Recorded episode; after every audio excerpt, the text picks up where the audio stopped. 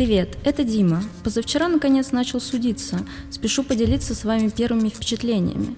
Суд начался для меня с непривычно долгого и тщательного досмотра, в ходе которого толстый прапорщик в фуражке отрезал все резинки и металлические элементы с моей одежды и папок с документами, составив об этом акт в трех экземплярах.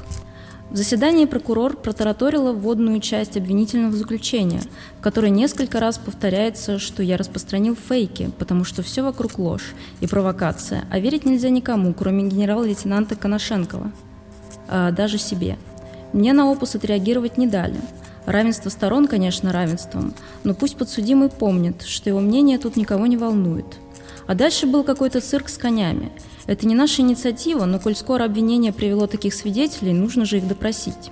Свидетели отличались феноменальными провалами в памяти. Никто из них не вспомнил, как он оказался на допросе в кабинете следователя, а один даже забыл свой домашний адрес, потому что на самом деле он живет в общаге МГУ, никакого отношения к нему не имея и занимая место студентов.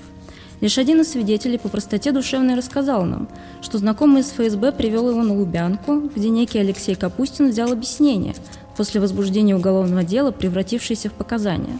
Самый интересный свидетель, госпожа Григорьева, остался на закуску на 28 число. Подробнее читайте в онлайне, ну и заходите на следующее заседание, если вас еще не посадили, не мобилизовали или что там еще в тренде.